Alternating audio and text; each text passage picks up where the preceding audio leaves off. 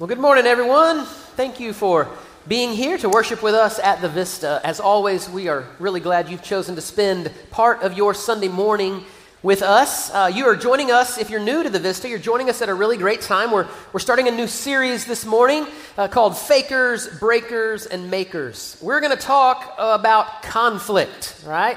I'm sure you all are excited this morning to talk about conflict. Or maybe, you know, I'm sure none of you really deal with conflict in your life.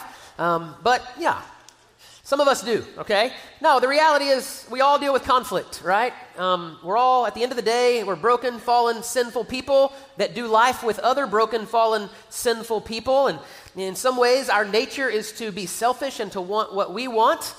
And so as a result, we're going to have conflict. Like no one gets out of life conflict free.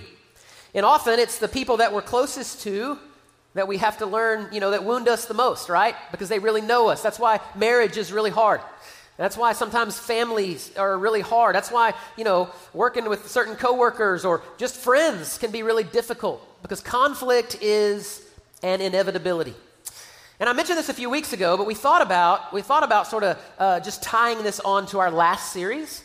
The last series we we uh, just finished was called "This Is Water," and in that series, we just talked about a lot of the things in life that we are all immersed in, right? They're just uh, things that, that we all sort of have to learn to navigate together. Conflict certainly could have been a part of that series, but the more we, we sort of thought about it, um, we thought, man, the Bible, Jesus in particular, has a lot to say about conflict, about how we are to uh, fight the right way, so to speak, what we're to do in, in, when it comes to conflict. And so we thought we needed more than just a sermon on conflict. And we wanted to make this into a series. And so I uh, hope that you'll join us over the next several weeks. We're going to try to unpack how do we approach conflict in a, in, a, in a godly, biblical way, the way Jesus would want us to approach conflict. So if you have your Bibles today, we're going to be in Matthew chapter 5.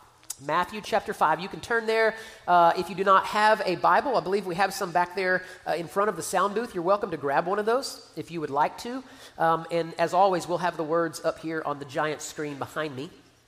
Uh, while you're turning to Matthew 5, uh, I just wanted to go ahead and reiterate something that um, I think Austin mentioned on the pre service announcements. But this Wednesday is our Ash Wednesday service. We would love to have you join us for Ash Wednesday. I believe it's at 6 p.m uh, here at the Vista building this Wednesday. Now, again, I know some of you may think, like, Ash Wednesday, isn't that, isn't that kind of a, something our Catholic friends practice? Uh, isn't that kind of a Catholic thing? Uh, and the answer is yes. I mean, it, it is something our Catholic friends practice, but it's not, it's not just for them, right? It's something that Christians participate in. Uh, in a lot of ways, Ash Wednesday is sort of the kickoff to the Easter season. Uh, you know, um, we are excited as Christians. The, the biggest holiday on our calendar is Easter, and we get to celebrate resurrection, right? That our, our Lord and Savior, Jesus Christ, is not in a grave anywhere. He is very much alive, and He rules and reigns. But, but here's the thing sometimes we just, uh, you know, we see Easter coming. It's like Christmas. We, we know it's coming, and we just sort of get there and we celebrate Easter, and then we, it, we're done. Like it's like a microwave thing. Like we just, yay, Easter, and that's it. And what we want to encourage you to do is to slow down through the Easter season, right?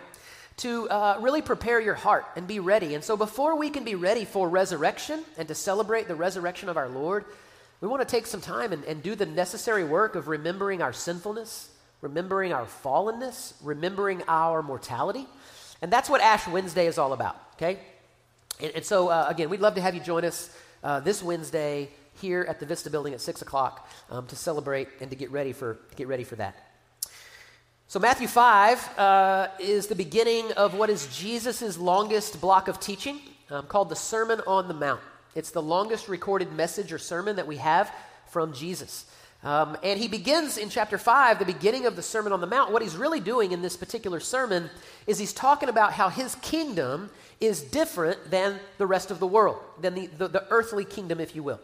And, and what, he's, what he's doing is talking about what it means to be a, a kingdom citizen, right? Like if uh, there are certain characteristics, there's a, there's a, a certain uh, character or uh, makeup of what, what it is to be a kingdom resident or a kingdom citizen in his kingdom. And so he starts out with what we know as the Beatitudes, where he's, where he's talking about sort of characteristics of kingdom people. And right there in Matthew chapter 5, verse 9, we'll, we'll use this verse as sort of a, a launching point for the whole series. Jesus says this in Matthew 5, verse 9. He says, Blessed are the peacemakers, for they shall be called sons of God.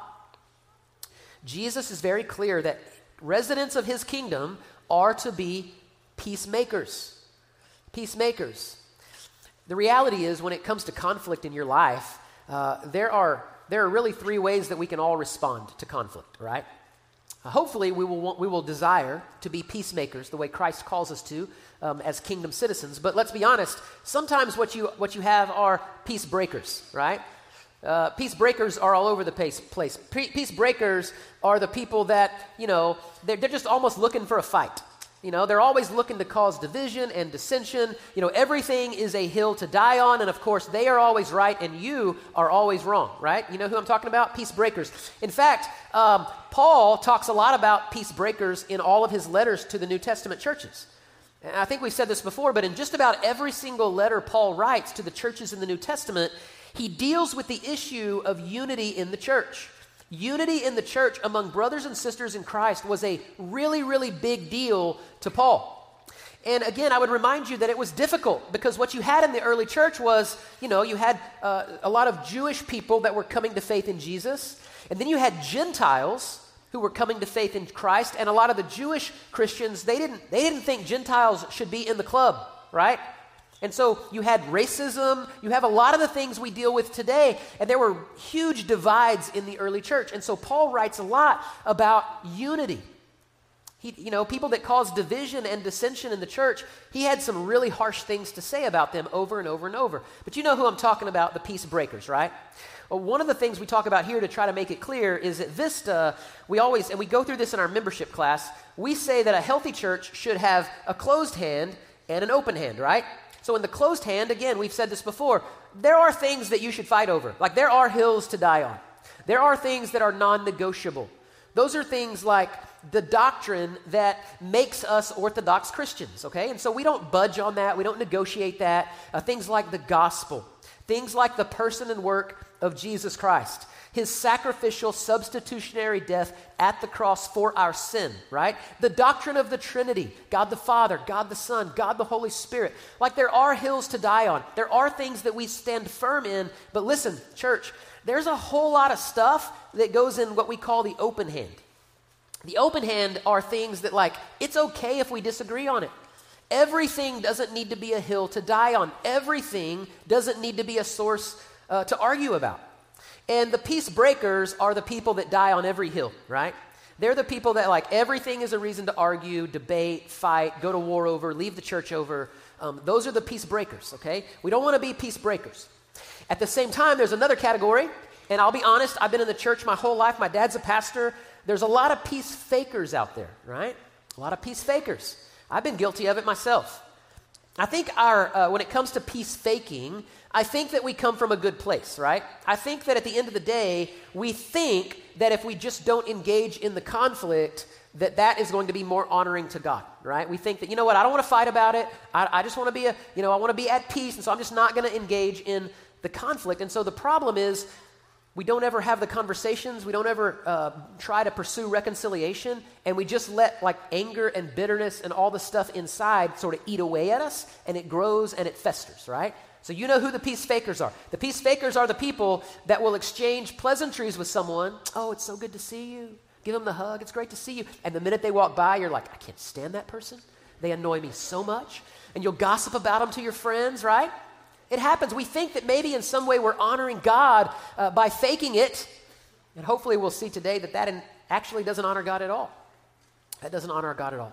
What we want to do is we want to be peacemakers. That's what Jesus calls us to, to be peacemakers. So this, this series over the next several weeks, that's what we're going to talk about. How do we be peacemakers? What does it mean to be a peacemaker? And specifically, what does Jesus sort of lay out for us to do in order, in order to do that? All right? So, Matthew 5, we'll jump down then to verse 21. My text this morning will be 21 to 26. And these are some of the very first words that Jesus mentions on conflict and resolution. And so we'll jump in. Verse 21. Here's what Jesus has to say He says, You have heard that it was said to those of old, You shall not murder, and whoever murders will be liable to judgment. Okay, so that's a That would have been like everybody listening in that moment would have been like, Amen, right? Like, yeah, we get it. Murder, wrong. Murder, bad. I think we can all agree in here that murder, generally speaking, not a good thing, right? Very, very bad. That's what Jesus says. But Jesus takes it a little bit further. Jesus takes it further. He says this in verse 22 But I say to you, everyone who is angry with his brother will be liable to judgment. And whoever insults his brother will be liable to council. And whoever says, you fool, or uh, in the context, curses his brother, will be liable to the hell of fire. Now, this, Jesus taking this a little bit further, um, it, it, would have, it would have been a little bit shocking to the Pharisees and the religious leaders who were listening to Jesus talk. Because the Pharisees, like, like many of us are prone to do, uh, they judged how holy and pious they were and others were solely by their outward actions. Okay?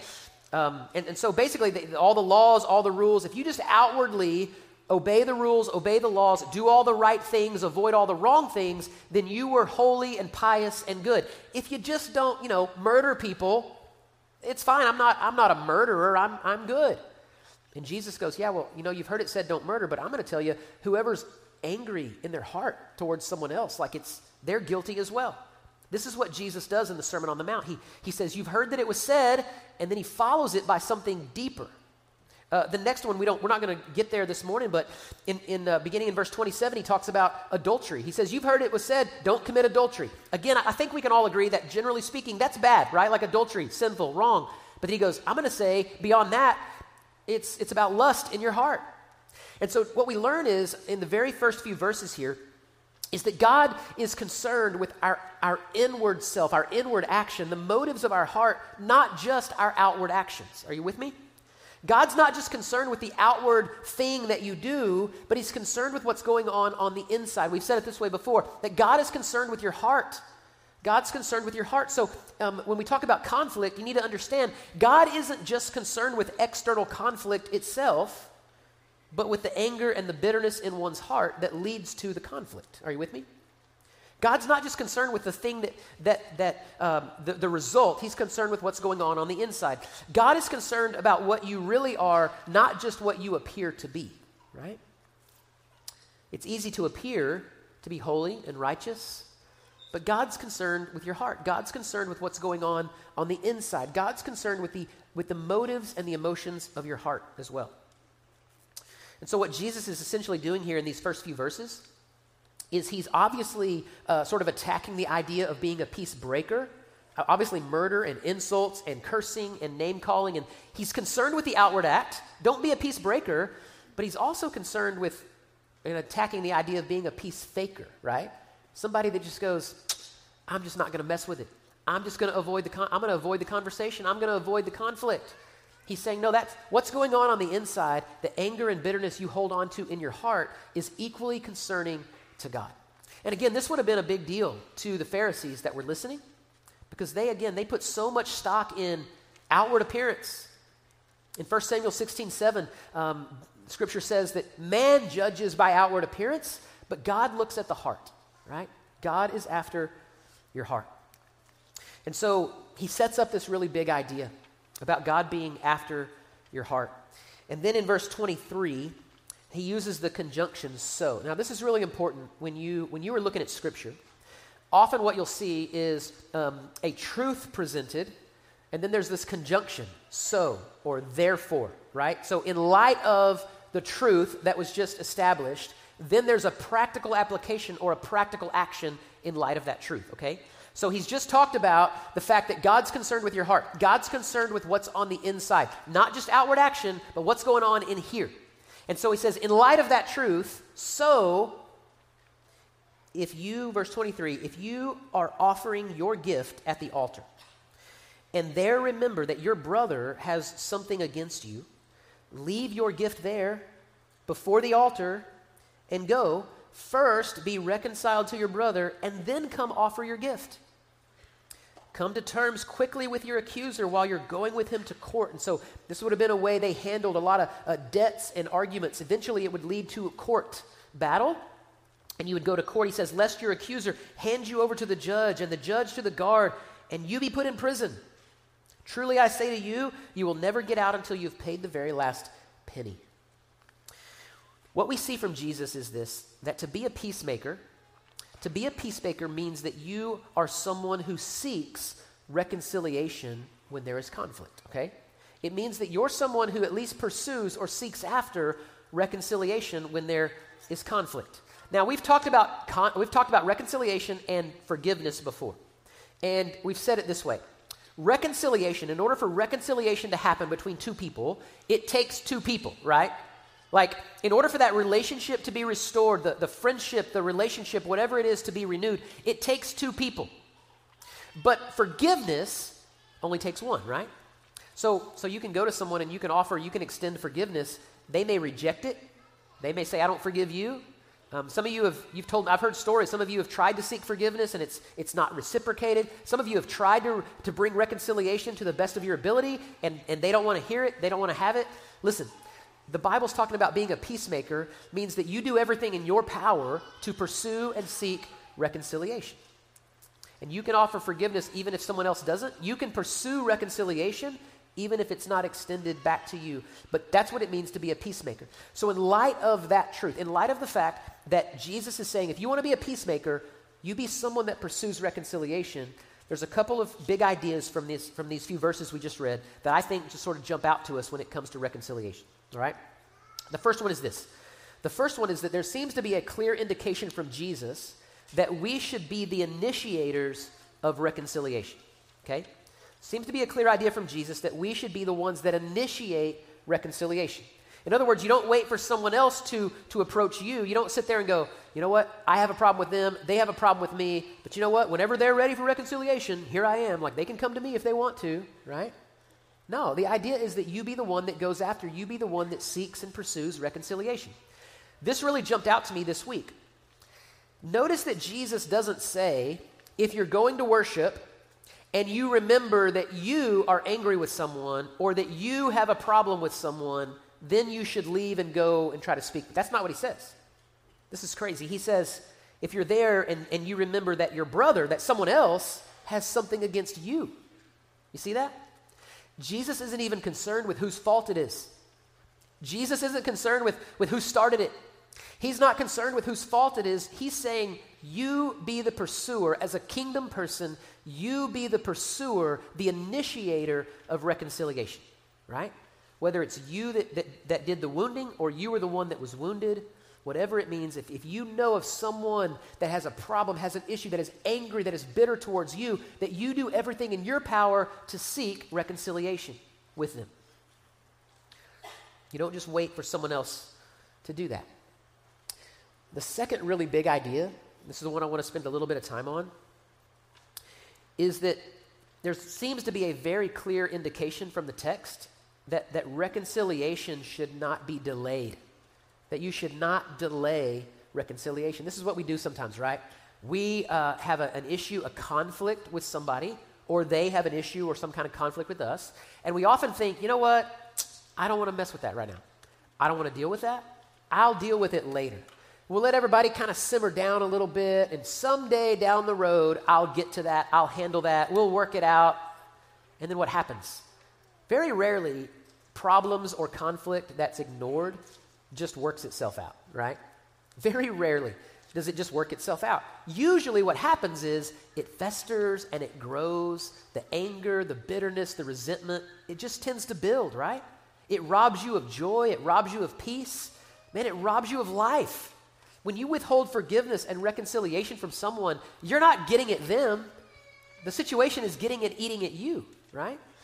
And so reconciliation should not be delayed. In fact, Jesus is so big on this idea that you don't delay it that he uses this example of if you're in worship, if you're in worship and you know and you think of someone that has a problem, you, you literally leave worship. He's basically saying reconciliation with your brother should come before worship. It's a really powerful idea that reconciliation with others should even come before your worship to God. Now, I want to unpack this for a minute because for a lot of us, when we think of worship, we think about what we're doing right now.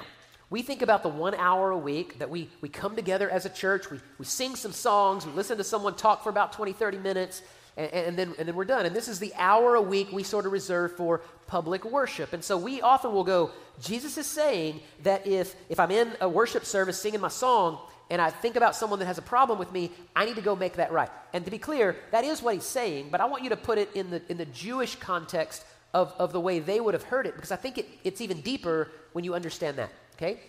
So, in, in, again, Matthew writes to a Jewish audience. Uh, you often wonder why there's four different gospels, and each gospel, they're similar and they have some very similar content, but they're also a little bit different. And the reason for that is each gospel was written to a different, a different audience.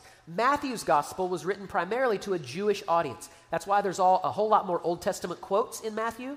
Um, that's why he's often talking about the kingdom and the Son of Man. There's all these different phrases that are the Jewish people would have understood because he was speaking to a Jewish audience.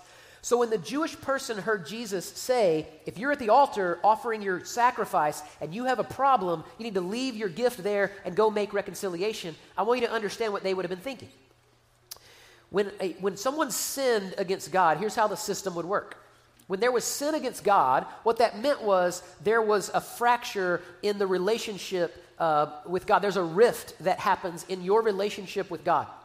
And so the way you would sort of mend that is ultimately uh, you would need a, a broken heart and a contrite spirit. That's what the Old Testament says. So confession and repentance, right? You come before God, you're sorry for your sin, you acknowledge your sin. There needs to be some, some uh, contrite humble uh, confession and repentance that goes on. And then to manifest that in an outward way, you would need to go uh, and get an animal, a, an unblemished, spotless animal, and you would need to make your way then to the temple where you could uh, get in to see the priest who could make a sacrifice for you. So think like the Day of Atonement. They would have been thinking, Day of Atonement, right? Sacrifices at the altar. This is when all the Jewish people would go to the temple and they would need to bring their sacrifices so the priest could make a sacrifice for their sin. So follow me here, right?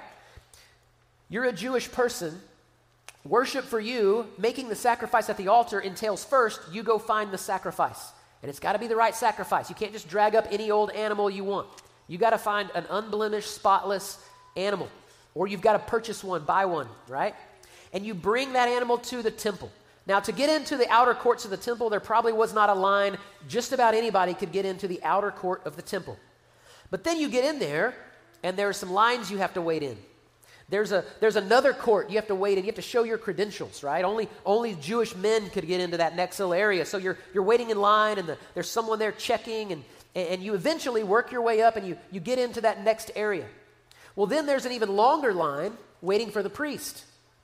You got to wait to see the priest. Only the priest can make the sacrifices for sin. So you're waiting in another line. You got your animal. Everybody's kind of got their animals there, and you're, you're waiting to get up there to the priest. And, and then, you know, you finally get up there to the priest. The priest has to inspect the sacrifice, make sure it's good. The priest is going to do everything the priest does, hear the confession, lay his hands on the animal. I mean, this is the process. So here's what I'm saying no telling how long it would have taken someone to go through this process. They didn't have cars, they couldn't just kind of drive up to the temple, right? You got to procure the sacrifice. You got to walk, usually, to the temple. You got to get in through a series of lines. Eventually, you get up there to see the priest to make the sacrifice for your sin. Jesus is saying this to the Jewish audience. I don't care if it's been hours. I don't care if you've waited in line after line after line and you finally get up there to see the priest and he's about to make the sacrifice to fix the rift between you and God. Jesus says, if you realize there's a rift between you and another fellow man, that you literally leave your sacrifice there and then you go and you make that right. You walk to their house. You, you, don't, you don't text them on your smartphone, right? You, you, you, go to, you go to them and you do everything in your power to bring reconciliation. It's almost as if Jesus is saying this You settle the rift between man and man before you come in here to try to settle the rift between man and God, right? You deal with what's going on between, between man and man before you come in here with worship and try to deal with what's going on between man and God. Do you see how serious reconciliation is for Jesus? And again, this would not have been something like they've never heard before. In fact, I don't have time to unpack all of the, the verses, but you can go to the prophet Isaiah, written hundreds of hundreds of years before this. In chapter 1, in chapter 58 of Isaiah, the people are basically trying to do all of their external religious stuff. They're coming to God, they're singing their songs and they're offering their sacrifices, and God is angry because God's going, You come in here and you do all your religious stuff, but you don't, like, your hearts are far from me. Your hearts are not right with me. God's after the heart, remember? So he's basically getting on to him, going, You'll come in here and do all the right religious stuff, but but but you don't care about the orphans and the widows and the people that you've wronged and you ripped off. You don't care about the rift between your fellow man, your brothers and sisters, and like you don't care about any of that, but you'll, you'll come in here and offer some sacrifice and you'll think you're fine. And God, through the prophet Isaiah, is actually getting angry, going, You're not fine. It's the same thing Jesus echoes in the Sermon on the Mount. We so often care only about the external thing, and God's going, No, I care about the heart. I care about what's going on inside. And so, if you're there to fix the rift between man and God in worship, and you remember there's a problem, you have a problem with someone else, or they have a problem with you, He says, You got to do everything in your power to bring reconciliation and to make that right. Man, this is a really big deal to Jesus. It's a really big deal to Jesus. Now, I want to end with this because I know, man, for some of you, um, this is just a really hard, hard teaching, a hard truth. Like some of you have been wounded deeply. Some of you have been sinned against in some very egregious ways. Um, I've had some of you sit in my office and just talked about, again, uh, the injustice and the wrong. And so I, I, get it. This is not something that's just easy to do. Maybe you've been wounded very, very deeply, and you're like, I, I don't know how to offer forgiveness. I don't know how to extend reconciliation to someone that has hurt me, wounded me, sinned against me in such a grievous way. Or maybe you're sitting here and you're the one that's wronged someone. And man, it would take a lot of humility for you to pick up a phone or to say, hey, can we grab coffee? And for you to actually humble yourself to the point where you go, you know what, man, I, I was wrong in that. And I'm sorry. Like, I, I shouldn't have responded that way. I shouldn't have said that. I shouldn't have lashed out. I shouldn't have. Whatever. That takes a lot of humility to do that. And I know that that's really, really hard to do. And I don't have any super simple, easy answers for you. But here's what I would encourage you to think about and encourage you to remember and pray that this would just give you the courage you need and the strength you need to be able to do that. And that's simply to remember that Jesus is our great example in how to do this.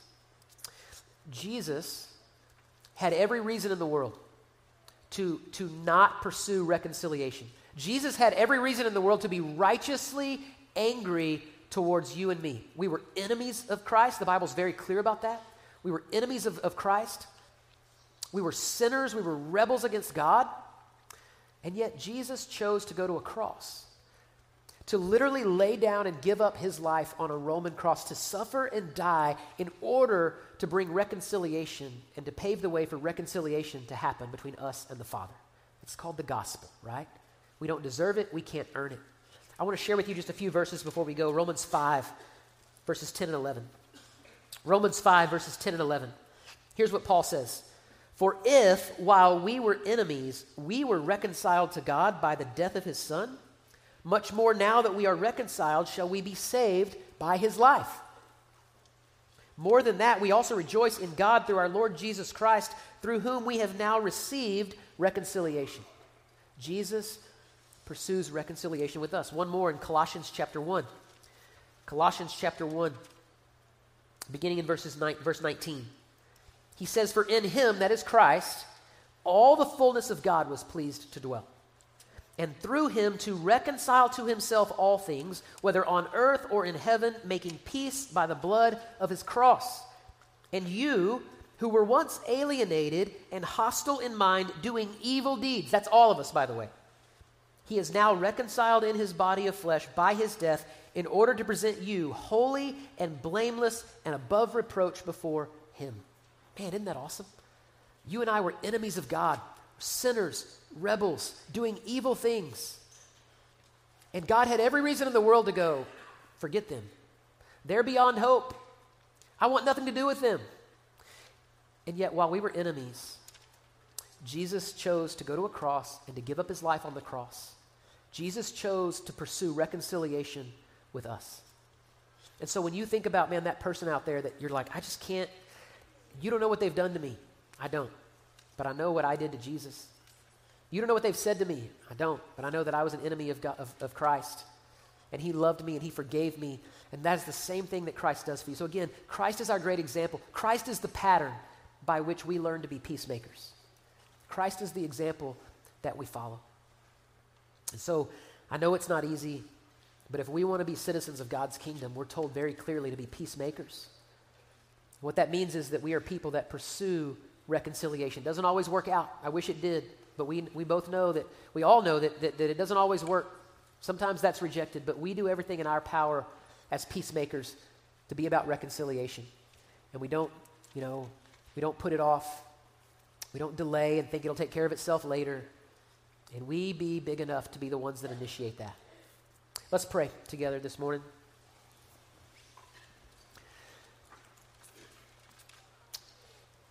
Father, um, I know that across this room today, there are, um, we're all just kind of wired differently. And I know some people, man, some people are just, they're, they're fine with conflict.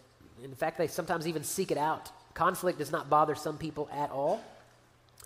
And then, God, I know there's some others in this room that they literally just avoid conflict at all cost.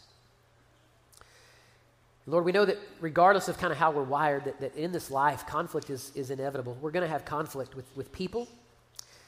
And so I pray you would just help us to, to learn how to be peacemakers. God, how to be good citizens of your kingdom where we pursue peace, we pursue reconciliation, that we do everything in our power to bring that. So, Lord, I pray today that you would just convict us where we have, have wronged and wounded others. You would give us the courage and the strength to, to humble ourselves and seek forgiveness and reconciliation. And God, for, for others in this room that I know have been wounded and they've been hurt deeply, I pray that we would follow your example, that we would be able to look to Christ who pursued reconciliation with us even when we were enemies of him. And God, we might find strength in that, that we could leave the vengeance to you, the retaliation, God, to you, the condemnation, God, that's in your hands. And we could be people of peace and be peacemakers.